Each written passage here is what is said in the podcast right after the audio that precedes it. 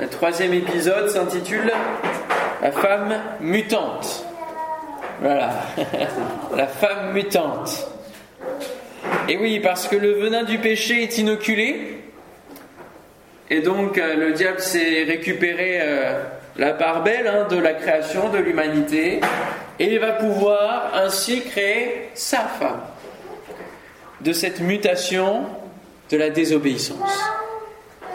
Alors que Dieu va finalement essayer de constituer une, femme pour son fils, et même quelqu'un qui corresponde, chercher euh, après Adam et Ève à avoir de nouveau un contact comme il pouvait avoir avec Adam et Ève avant la chute, eh bien euh, c'est d'abord le diable qui, euh, qui, qui, constitue cette relation-là. Il constitue la relation avec, avec l'être humain. Les êtres humains vont se multiplier, vivre sur la terre, sans trop avoir rapport avec Dieu. Finalement, euh, ils vivent leur vie, ils triment, ils travaillent, la poussière, euh, le sol de la terre qui est maudit, les ronces, les épines, ils enlèvent, et puis bah, ils récoltent euh, ce qu'ils ce labourent. Hein. Mais la relation avec Dieu, eh bien, elle n'est pas tellement présente, et ce n'est qu'au chapitre 4 de la Genèse, au verset 26, qu'il nous est dit que avec Enoch, c'est à partir de ce moment-là que l'on commença de nouveau à invoquer l'Éternel. Donc il y a véritablement des générations qui ne cherchent pas la relation avec Dieu. Pourquoi? Parce qu'ils sont sous la coupe du péché et qu'ils s'en contentent bien. Quand on regarde notre monde actuel, c'est un petit peu la même chose. Le monde est tellement méchant que Dieu ne peut pas trouver quelqu'un qui lui corresponde, sauf un, un qui trouve faveur et grâce, il s'agit de... C'est à vous. Vous avez peur hein Noé, oui, je le vois sur les lèvres. Noé. Noé trouve grâce aux yeux de l'Éternel. Il est là. Il est avec nous ce matin. C'est fort, hein C'est le seul dans le monde de l'époque qui est attaché à Dieu, qui est attaché à l'Éternel, et c'est lui qui va être sauvé. Vous connaissez l'histoire avec le fait qu'il va pouvoir réchapper, le, Seigneur va nettoyer la méchanceté de la terre, va essayer de, recommencer, de faire revivre les, choses. Et donc avec, euh, je ne vais pas dire une race pure, mais quelque chose qui est plus, qui correspond véritablement à, à la relation que Dieu veut avec sa création. Et puis, après cet épisode-là, eh bien, on voit que à partir de Noé et la génération d'après, ça, ça redémarre de plus belle. Pourquoi Parce que la racine du péché, le venin du péché a été inoculé et il se transmet génération en génération. Il y a comme un ADN qui est transmis, un ADN modifié. C'est pour ça que je parle de femme mutante, c'est qu'il y, a véritablement un ADN spirituel qui est modifié. Et que la mutation dégénère. Et on arrive comme cela au chapitre 11, qui va être un des moments phares de notre étude. Chapitre 11, si vous voulez venir avec moi, on va le lire.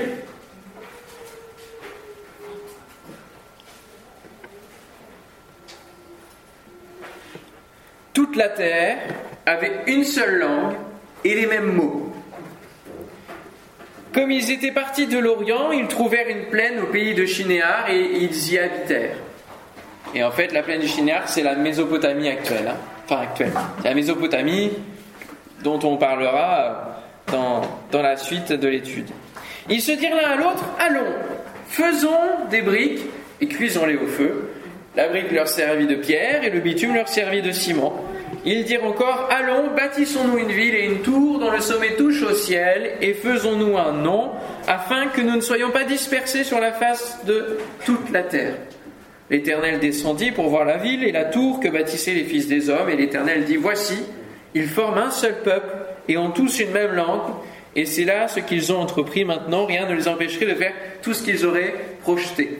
Allons, descendons, et là confondons leur langage, afin qu'ils n'entendent plus la langue les uns des autres.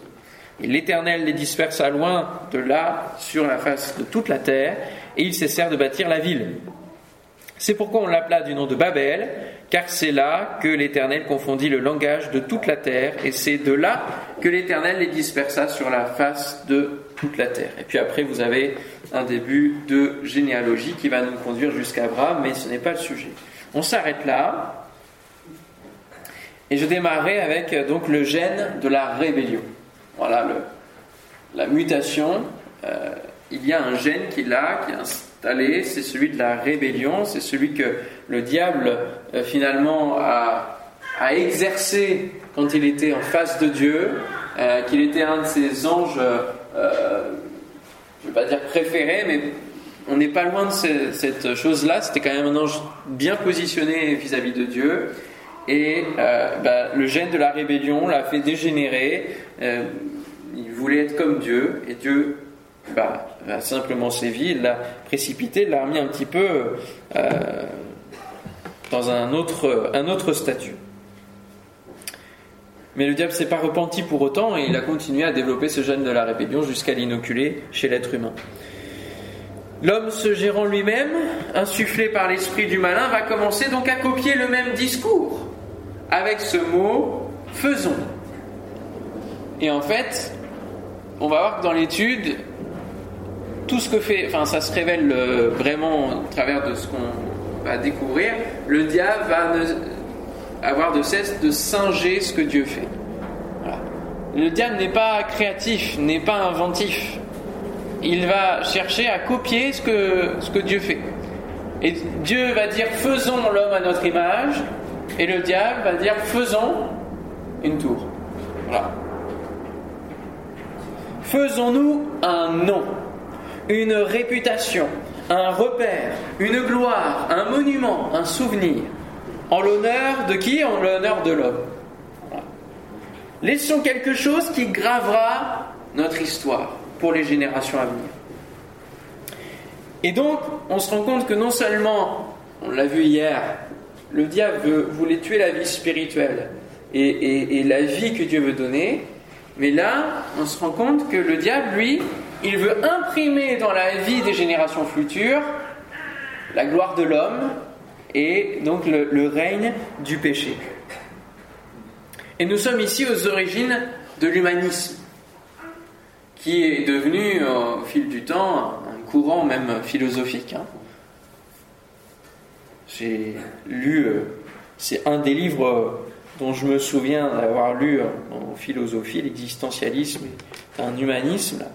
Euh, c'est devenu un courant et c'est perpétuellement, peu importe les pays, euh, la gloire de l'homme est mise en avant. Vous voyez bien le culte de la personnalité pour l'ensemble des dictateurs. Enfin voilà, il y, a, il y a véritablement une élévation de l'homme. L'homme se glorifie de ce qu'il est, de ses compétences, en excluant complètement la dimension d'un possible créateur. La volonté de laisser quelque chose à la postérité afin que notre nom ne disparaisse pas fait partie de la mentalité humaine, de son ADN.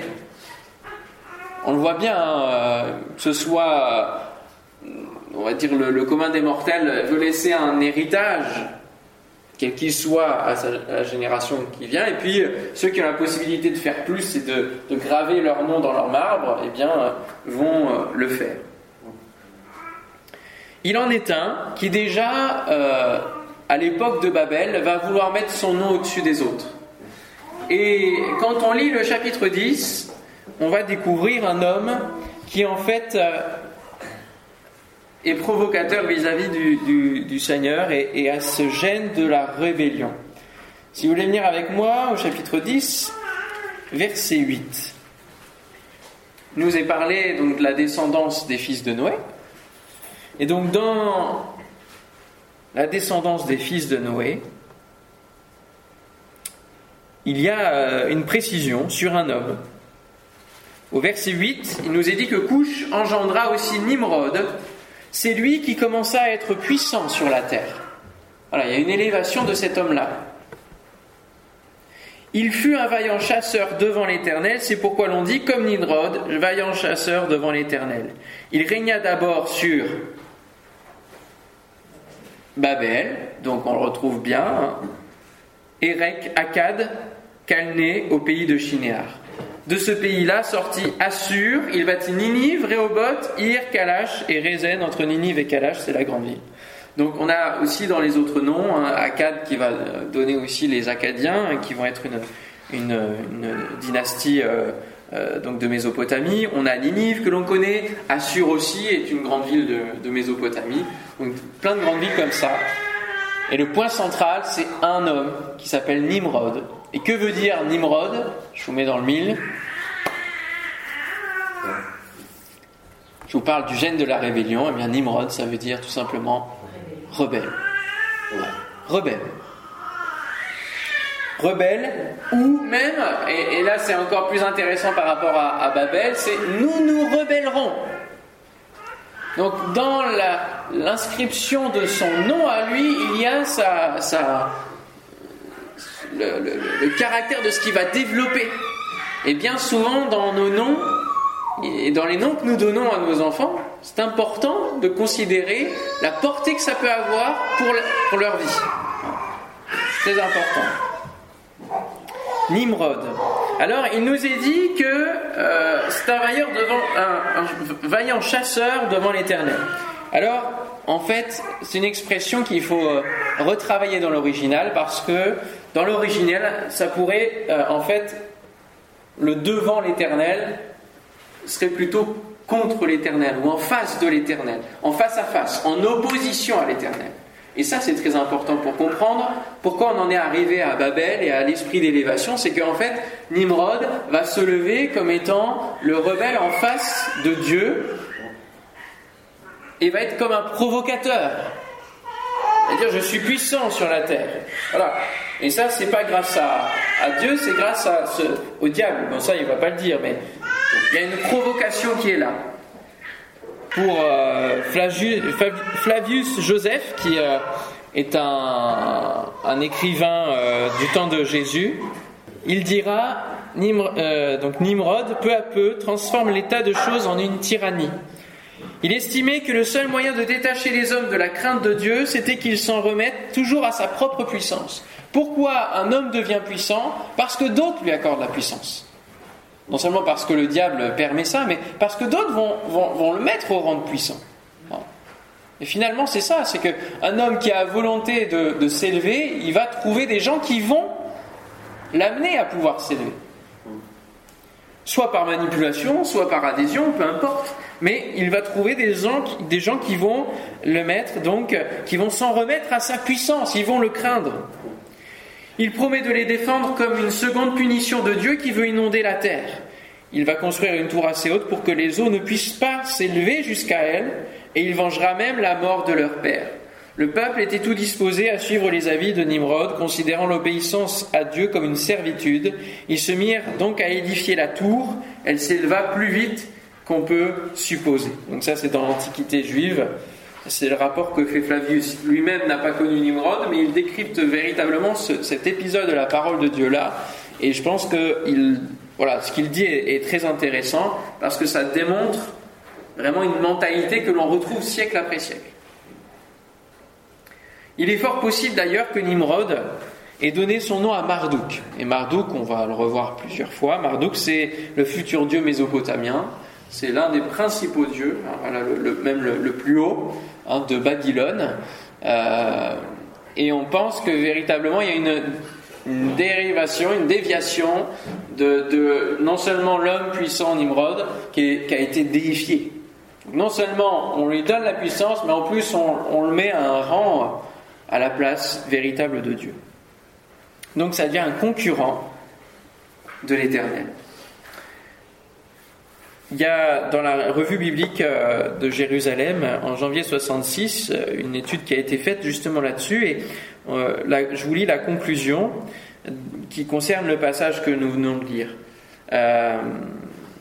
et ça peut être traduit comme cela Couche engendra Marduk, celui-ci entreprit de devenir un potentat sur la terre. Il devint un champion de la chasse supérieure à Yahvé. C'est pourquoi l'on dit, comme Marduk, champion de la chasse supérieure à Yahvé. Et Babylone, Uruk et Akkad devinrent le noyau de son royaume. Elles sont toutes au pays de Shinéar. De ce pays sortit Assur, et il bâtit Ninive avec des places urbaines, et Kalou avec un canal d'irrigation entre Ninive et Kalou. Celle-ci est la grande ville. Voilà comment on pourrait retraduire euh, ce texte que nous avons lu par rapport à, ce qui est dit dans l'original, hein, dans le texte original hébreu. Il y a donc une réelle volonté d'élévation. Le diable rejoue sa propre rébellion. Hein, on parlait hier que, Dieu avait mis aussi et rejoué le même examen, mais euh, le diable, on est dans le même principe. Lui, il va rejouer sa propre rébellion au travers des êtres humains. Ce qu'il n'a pas réussi au tout début tout seul, même avec, en emmenant les autres anges, eh bien, au travers de l'être humain, il va essayer de monter et de prendre la place.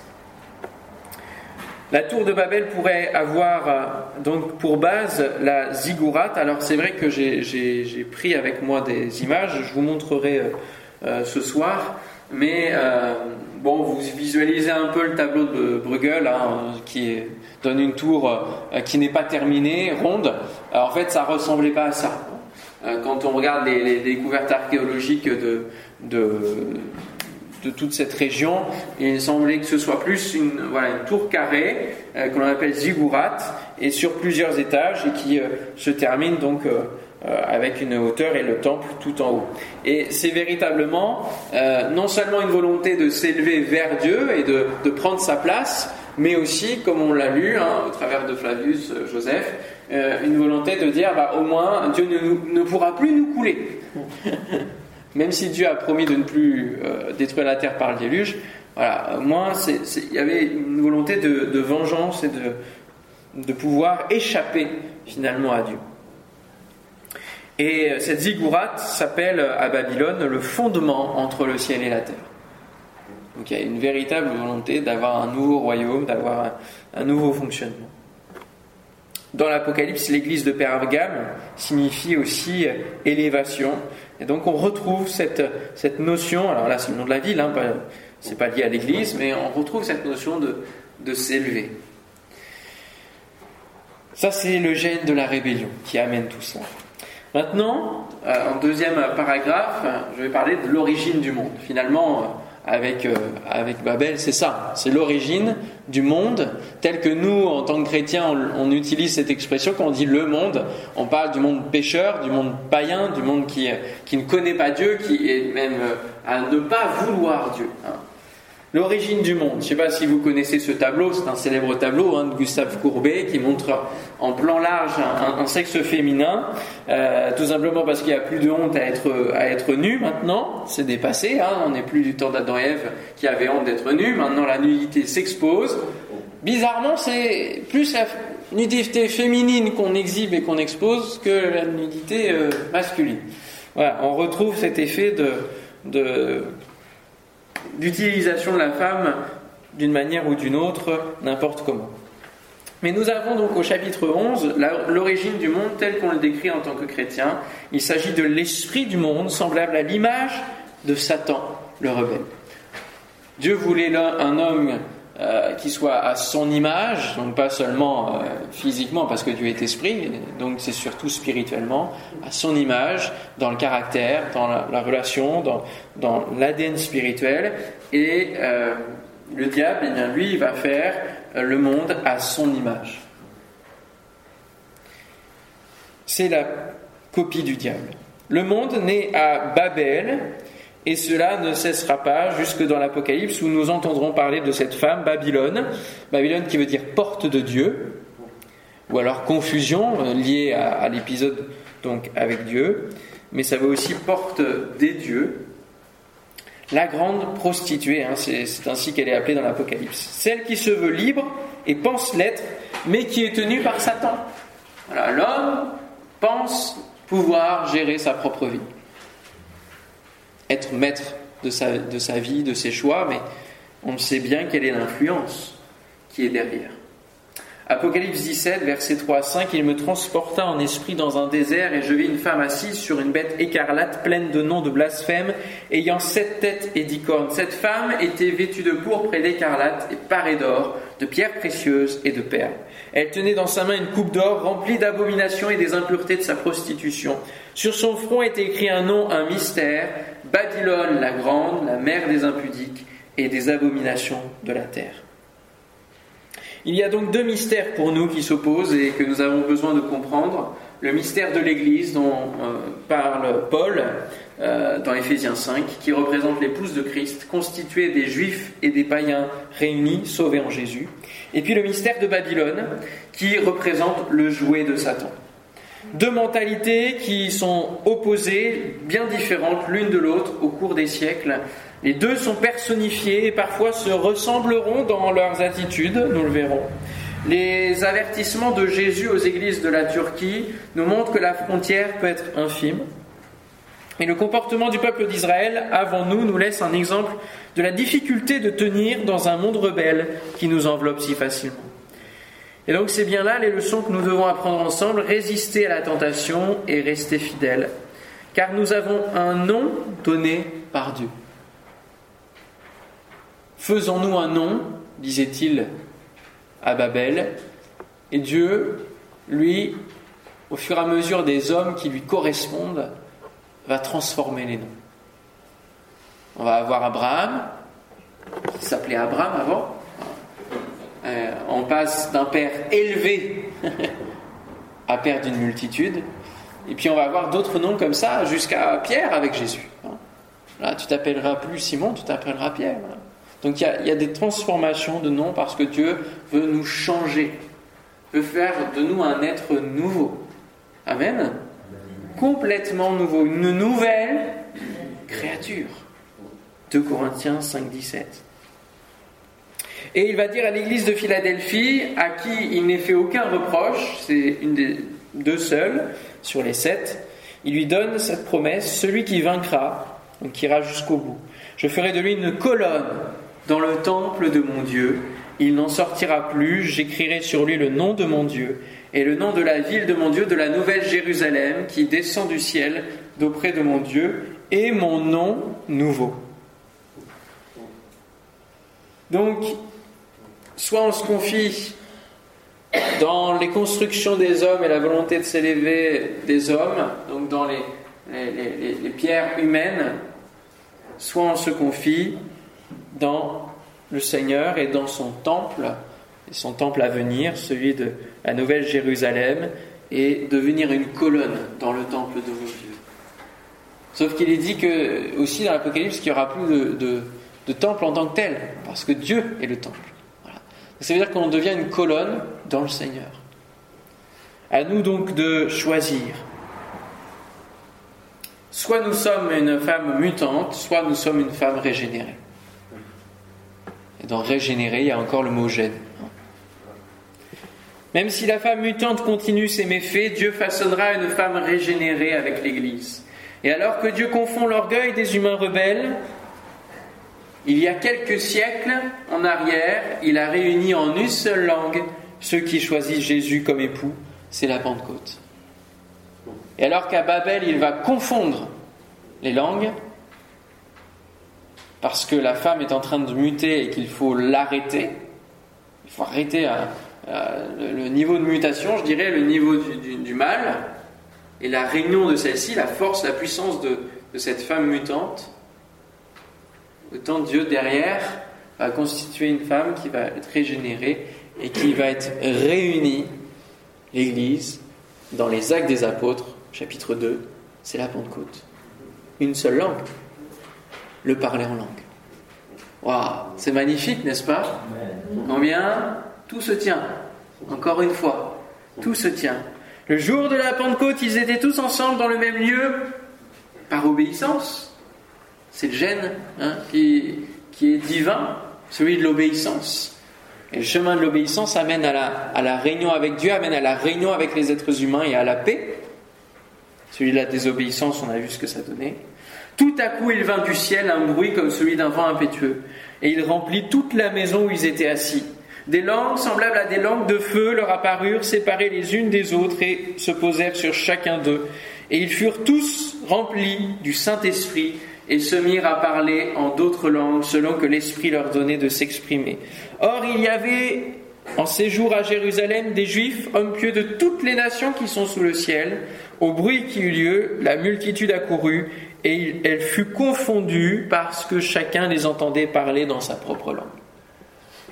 Alors on a le, parler en langue qui dire, la langue commune et qu'on ne comprend pas, qu'on n'a pas apprise. Et là, il parlait des dialectes qui étaient connus, mais qu'eux-mêmes n'avaient pas appris, pour confondre le monde. Et donc, autant Dieu a confondu les hommes à Babel, autant nous aussi, nous avons une mission, celle de confondre le monde par la puissance de Dieu en nous. Amen.